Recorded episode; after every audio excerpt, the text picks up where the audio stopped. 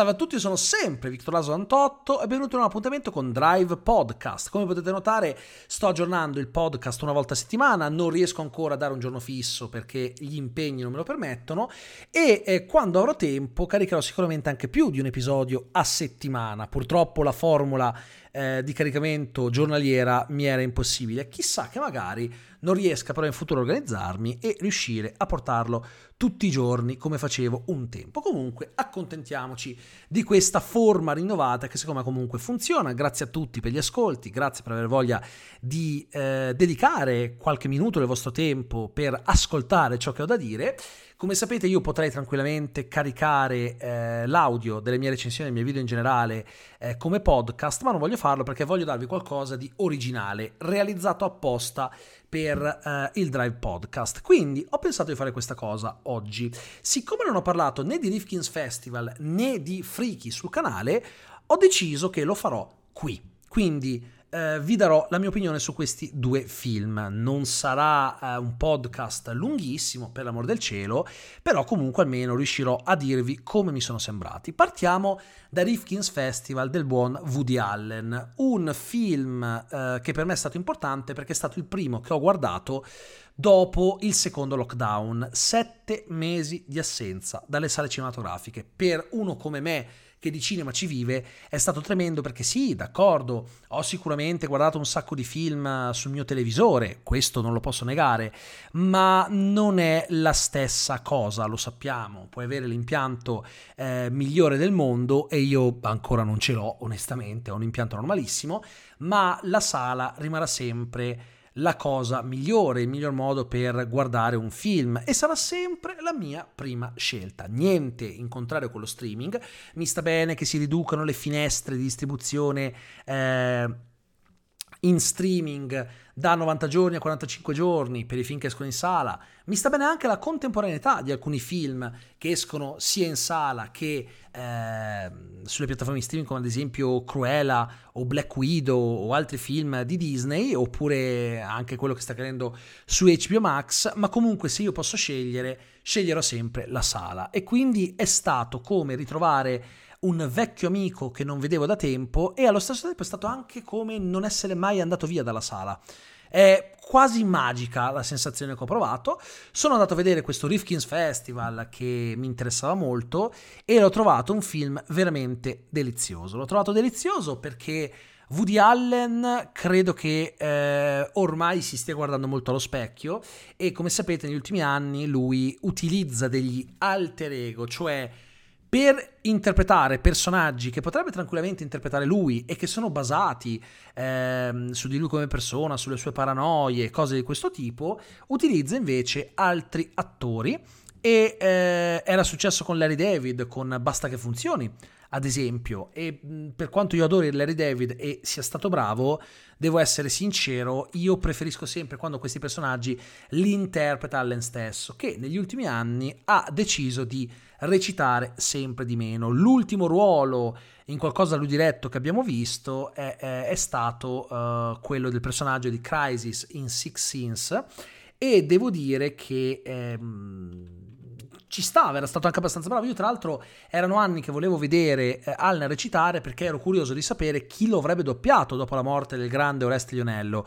Hanno eh, dato eh, quest'onere a Leo Gullotta, che però è bravissimo, e mh, mm, se uno non lo sa, neanche si accorge che non è Lionello. È stato veramente, veramente, veramente eh, bravo. Quindi Wallace Shawn, che è un attore comunque consumato, qui interpreta Mort Rifkin, questo ehm, critico eh, cinematografico e insegnante di storia del cinema che è ossessionato dall'idea di scrivere un libro questa cosa eh, l'ho trovata simpatica, però lui fa fatica a scriverlo per un motivo che non sto a dirvi perché se poi guardate il film non voglio assolutamente eh, in nessun modo, eh, diciamo, eh, condizionarvi, spoilerarvi o cose del genere. Quindi eh, ho preferito, ehm, preferisco evitare. Quindi eh, io, vi, ehm, io vi, vi, consiglio di dare un'occhiata al film perché comunque è veramente ben fatto. È un film malinconico ma anche allegro, se vogliamo, eh, convivono questi due lati. eh, del, insomma, questi due lati emotivi nel film e l'ho trovato interessante perché Mort, Mort Rifkin è un sognatore, è un uomo che sembra aver perso la voglia di, di sognare eppure continua a farlo è rassegnato, sta vivendo uh, una um, crisi molto importante del suo matrimonio, eh, la moglie si vede che non è più innamorata, anche lui non capisce se è innamorato oppure no e eh, quindi eh, mentre l'accompagna lei che lavora per l'ufficio stampa eh, di, questo, di, di, questo, giovane regista che eh, ha girato un film considerato un capolavoro, eh, lì che deve lavorare e stare con lui, che è Louis Garel, tra l'altro un giovane di bellissimo aspetto, e Mort però non è interessato ai film del festival, nonostante sia eh, un critico cinematografico, un insegnante anche, e quindi inizia a uh, girare per questa città per Spa- della Spagna pensando un po' eh, a quello che gli sta succedendo, cercando anche un po' di ritrovare se stesso, di ritrovare le sue passioni, di capire perché eh, sia così bloccato nella scrittura, di capire perché non riesce ad apprezzare i nuovi film che tanti indicano come grandi capolavori, ma che lui trova mediocri. Quindi eh, tra un sogno eh, e, e, una... E tra sogni veri e sogni occhi aperti, Allen cita il grande cinema, ci sono citazioni a Fellini, citazioni alla Nouvelle Vague eh, e a Godard, insomma è un film secondo me eh, davvero eh, bello ma anche importante perché ti fa riflettere, ti tira fuori delle riflessioni sicuramente interessanti. E eh, diciamo che Wallace Shawn è, bra- è bravissimo, bravissima eh, senza ombra di dubbio anche l'attrice che interpreta uh, sua moglie che è se non sbaglio uh, Gina Gershon se non erro. Uh, anzi no scusate Elena Naya Elena Naya Uh, Gina Gershon credo sia la, uh, l'interprete della, della, del, della, di questa dottoressa, per cui insomma morta una sorta di invaghimento, però comunque è un bel film perché comunque ti va a, a analizzare la, un po' la caducità anche della vita, no? All'improvviso ci si ritrova con troppi anni sul groppone, senza aver inquadrato precisamente quello che si vuole fare della propria vita ed è per questo che io credo che sia sempre importante fare quelle cose che si vogliono fare, nel senso che se avete un qualcosa che vorreste fare, un progetto, ma che magari avete paura a fare, Pensateci non una, non due, non tre, ma 5, 10, 15, 20, 6.000 volte, perché il rimpianto è, credo, la peggiore sensazione che un essere umano possa provare. Io sto vivendo la mia vita ad esempio cercando di non avere mai rimpianti e se ho qualche rimpianto cerco di rimediare il prima possibile. Bisogna mettersi bene in testa degli obiettivi e cercare di perseguirli. Poi certo, può arrivare il fallimento, ma bisogna ricordare che il fallimento fa parte dell'essere umano. Non bisogna sentirsi dei falliti, perché è fallito magari un progetto che avete in mente, ma non significa che siate falliti voi, anzi è più un fallimento non averci provato neanche. Lo so che sembrano eh, frasi da uh, life coach da quattro soldi, infatti non vi sto dicendo che eh, dovete ascoltare le mie parole, è un consiglio che do, perché io ehm, ho in passato uh, avuto dei rimpianti perché non ho avuto abbastanza coraggio per fare certe cose, quindi adesso quando mi si presenta un'occasione davanti cerco di fare quello che mi dice il cuore. Certo, ci ragiono sopra, cerco di capire se è fattibile, ovvio. Quindi non è che se voi avete come eh, sogno fare un investimento che potrebbe farvi perdere la casa, allora dovete fare attenzione, c'è situazione situazione, certo. Io sto parlando di progetti di vita, cioè c'è qualcosa che volete fare, eh, ma magari non l'avete, non l'avete potuto fare perché eh, eravate spaventati, avevate paura di quello che poteva accadere. Ecco, pensateci un attimo, perché la sicurezza fa comodo a tutti, siamo d'accordo, ma la sicurezza non è tutto, la sicurezza magari non è quello che vi ci vuole in questo momento, quindi una cosa sicura ma che vi uccide dentro giorno per giorno, magari potete valutare di accantonarla per qualcosa che effettivamente vi fa più felici, ma che può essere anche un rischio, valutando questo rischio ovviamente. E vi parlo di questo perché è quello che di fatto il film dice. Mort ha vissuto la propria vita senza però osare mai veramente. Non ha scritto il suo libro, eh, ha sposato questa bella ragazza che lo riteneva molto brillante, ma lui si chiede, ma alla fine io sono brillante come me le riteneva? Secondo me a un certo punto lei ha capito che io sono un po' un bluff. Questo è in sintesi il discorso di Mort Rifkin, che nonostante sia un omino piccolino, pieno di rimpianti, spaventato, ipocondriaco, Woody Allen insomma uguale, eh, da qui la questione dell'alter ego, nonostante questo comunque è sempre allegro e vediamo dei flashback, vediamo quali sono i peggiori rimpianti della propria vita, attraverso anche dei momenti in cui lui si ritrova a essere nel ruolo che era di Japon Bel- Belmondo, quello di Laszlo Kovacs in Abu de Souffle fino all'ultimo respiro, ad esempio, si ritrova a incontrare i suoi genitori eh, in un, in un um, ambiente felliniano, insomma, eh, ripercorre la propria vita attraverso la sua grande passione, quella del cinema, una passione che però lui un po' si è spenta, perché è una passione ancora da passato che non riesce a portare avanti con il nuovo, perché di fatto Mort Rifkin ha paura di tutto ciò che è nuovo, tutto ciò che conosce, tutto ciò che è sicuro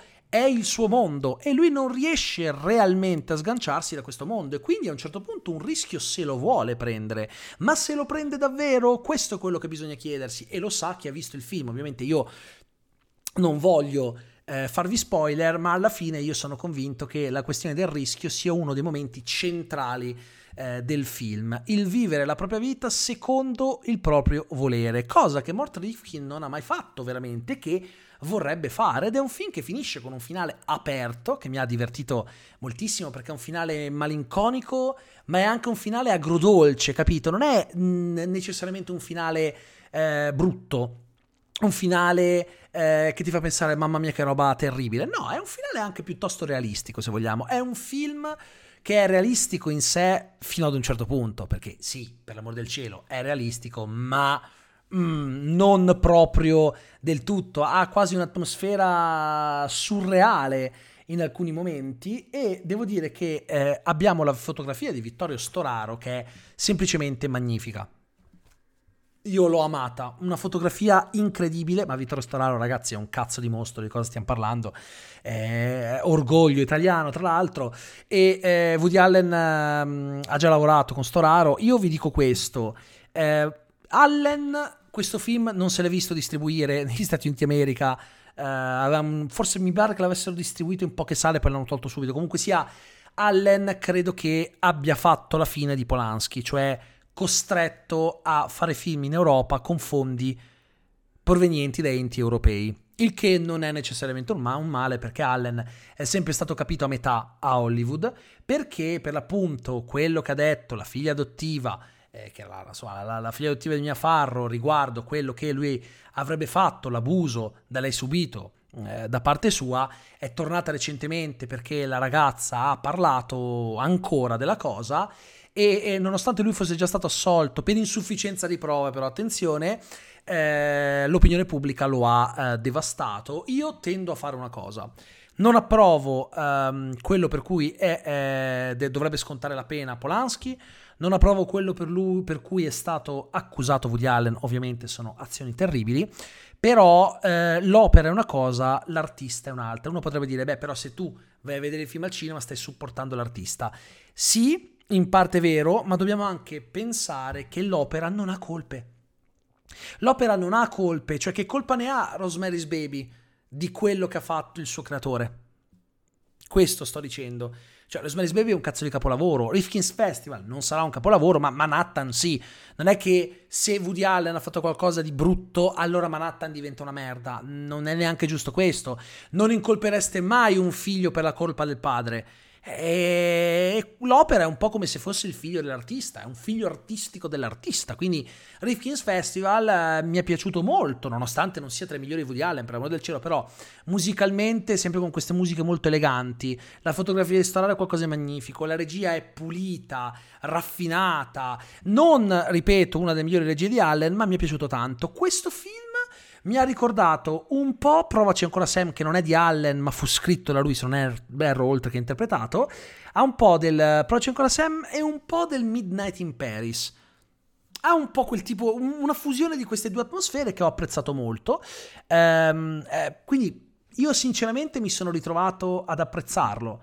Eh, per me è decisamente più bello rispetto a Un giorno di pioggia a New York, quello con Elle Fanning e ehm, Timothy Chalamet, uscito poco tempo fa, un annetto e mezzo fa, che a me non aveva detto granché, non era brutto, il peggior film di Woody Allen è comunque migliore di tanti che escono oggigiorno, quindi eh, l'unico veramente bruttarello che ha fatto è To Run With Love, ma questo lo dice anche lui perché era un favore che doveva Medusa, se non sbaglio, per la distribuzione, una, una, una cacatella, ma al di là di quello eh, tutti i film di Woody Allen hanno comunque un qualcosa al loro interno, quindi io personalmente ho apprezzato, ehm, per cui Mm, è, è, un progresso rispetto a un giorno di a New York invece avevo trovato abbastanza piatto, devo dirlo, eh, non mi aveva fatto impazzire.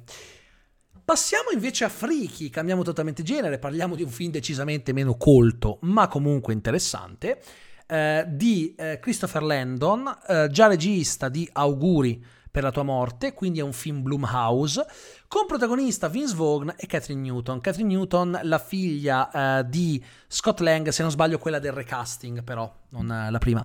Um, quindi, personaggi di un certo livello, cioè attori di un certo livello per personaggi interessanti. Che cos'è questo film se non un remake in chiave horror comedy di Freaky Friday, non tanto quello con Jamie Lee Curtis e um, non mi ricordo mai. Ah, sì, eh, Lindsay Lohan. È un nome che mi sfugge sempre dalla testa. Ma più che altro dall'originale, che poi ha generato quello con la Curtis e la Lohan, che però era sempre un remake. Ora, eh, io credo che con il filone delle horror comedy la Blumhouse stia facendo un ottimo lavoro, anche Auguri per la tua morte era molto carino, il secondo mica tanto, però devo dire che eh, erano simpatici, anche quello era praticamente un remake di Ricomincio da capo in chiave horror.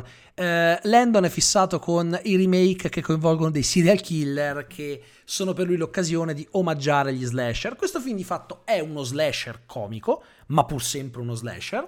E eh, ciò che mi è piaciuto è che Vince Vaughn è stato molto bravo perché comunque la storia è abbastanza semplice. Un serial killer ucc- cerca di uccidere una mm, ragazza eh, del liceo, ok? Ma per un motivo che non sto a spiegarvi perché sarebbe spoiler, perché il motivo c'è, è spiegato e va benissimo così, fantasioso quanto basta, i due si scambiano il corpo. Quindi all'improvviso il serial killer si ritrova nel corpo della ragazzina e viceversa. Ora, la cosa interessante è che Vince Vaughn ha uno spiccato talento tanto per la commedia quanto per il dramma. Non so se avete visto lo Psycho di Gus Van Sant, dove lui interpretava Norman Bates, ma era stato molto bravo. Poi qualcuno potrebbe dire che schifo quel film, in realtà era un innocuo remake shot for shot, un omaggio di Gus, di Gus Van Sant verso il suo regista preferito, quindi non ci vedo nulla di male. Era eh, proprio un film che non era necessario, ma era necessario probabilmente per il regista. Era carina l'idea di, di ricreare un remake per, di Psycho. Che cos'è un remake shot for shot? Un remake inquadratura per inquadratura. Quindi ha semplicemente rifatto senza rielaborarlo il film di Hitchcock. È un esercizio di stile, però se vi piace Psycho e non avete mai visto questo, che è di fine anni 90 eh, o inizio 2000, comunque di quel periodo lì, vi consiglio di guardarlo perché comunque non è male, Vince Vaughn era stato piuttosto bravo. Ecco, uh, Vaughn qui interpreta un serial killer uh, che è un po' un misto tra Jason Voorhees e uh, Michael Myers.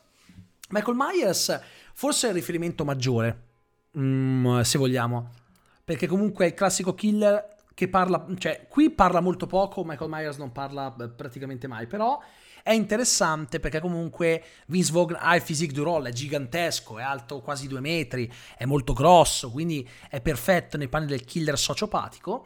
Mm, ed è stato bravissimo lui quando interpreta il killer che però ha nel corpo l- lo spirito della ragazza, perché deve, deve, interpretarsi come una ragazzina al liceo. Bravissima anche Catherine Newton nel comportarsi come se nel suo corpo ci fosse l'anima di un serial killer. Devo dire che entrambi sono stati molto convincenti e Freaky di base è esattamente quello che si pensava che fosse, cioè un film simpatico, una buona horror comedy, diretta anche abbastanza bene da Christopher Landon, che comunque ha dimostrato di essere un regista eh, che sa il fatto suo e che qui eh, ne ha approfittato per citare tutti gli slasher movie eh, possibili e immaginabili, con eh, una messa in scena consapevole, eh, un buon modo di giocare sul genere in chiave comica, ma soprattutto mettendoci la giusta dose di violenza.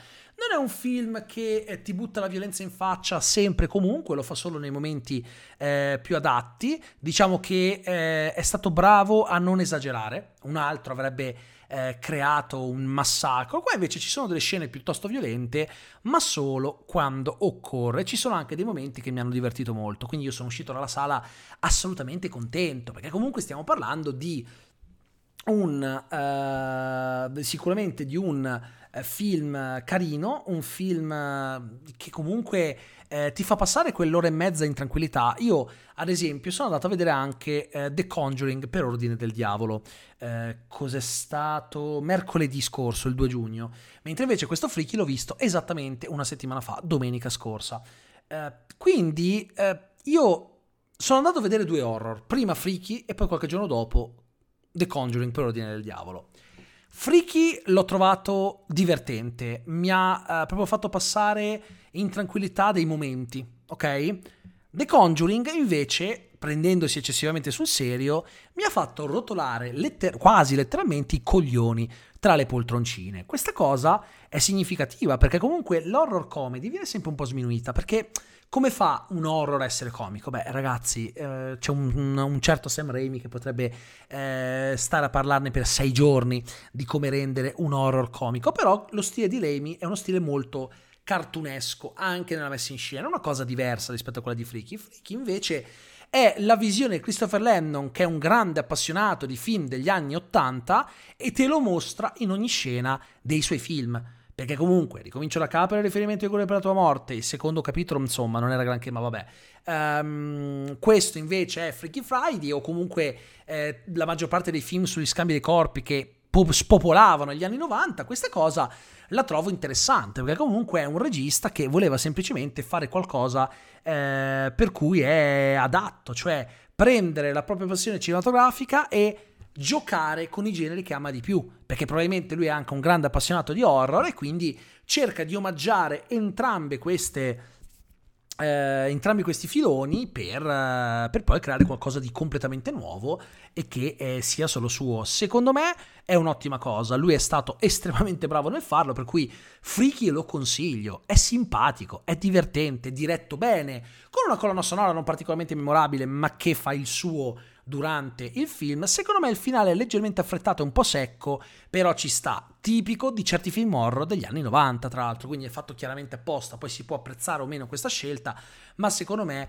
è una scelta che comunque ha un che di autoriale, se vogliamo. Quindi. Questa era la mia opinione circa Rifkin's Festival e Freaky. Ovviamente ho dedicato un po' più di tempo a Rifkin's Festival perché c'era di più da dire ovvio, però eh, credo che eh, magari qualcuno possa interessare la mia opinione su entrambi eh, i film, quindi Freaky assolutamente da andare a vedere se volete passare una serata tranquilla, tra l'altro adesso gli spettacoli de- al cinema saranno un attimino più lunghi perché da domani il coprifuoco passa alla mezzanotte, poi eh, dal 21 giugno se non erro dovrebbe eh, sparire completamente, quindi avremo anche il secondo spettacolo. Per ora dobbiamo accontentarci del primo spettacolo che è comparso timidamente solo adesso. Prima eh, c'era lo spettacolo 19, adesso si può andare anche verso le 20 e 30, per cui pian piano si torna alla normalità. Per cui se avete voglia di un po' di normalità e andare a vedervi un film che non vi faccia pensare troppo, ma che vi diverta, Freaky è senza ombra di dubbio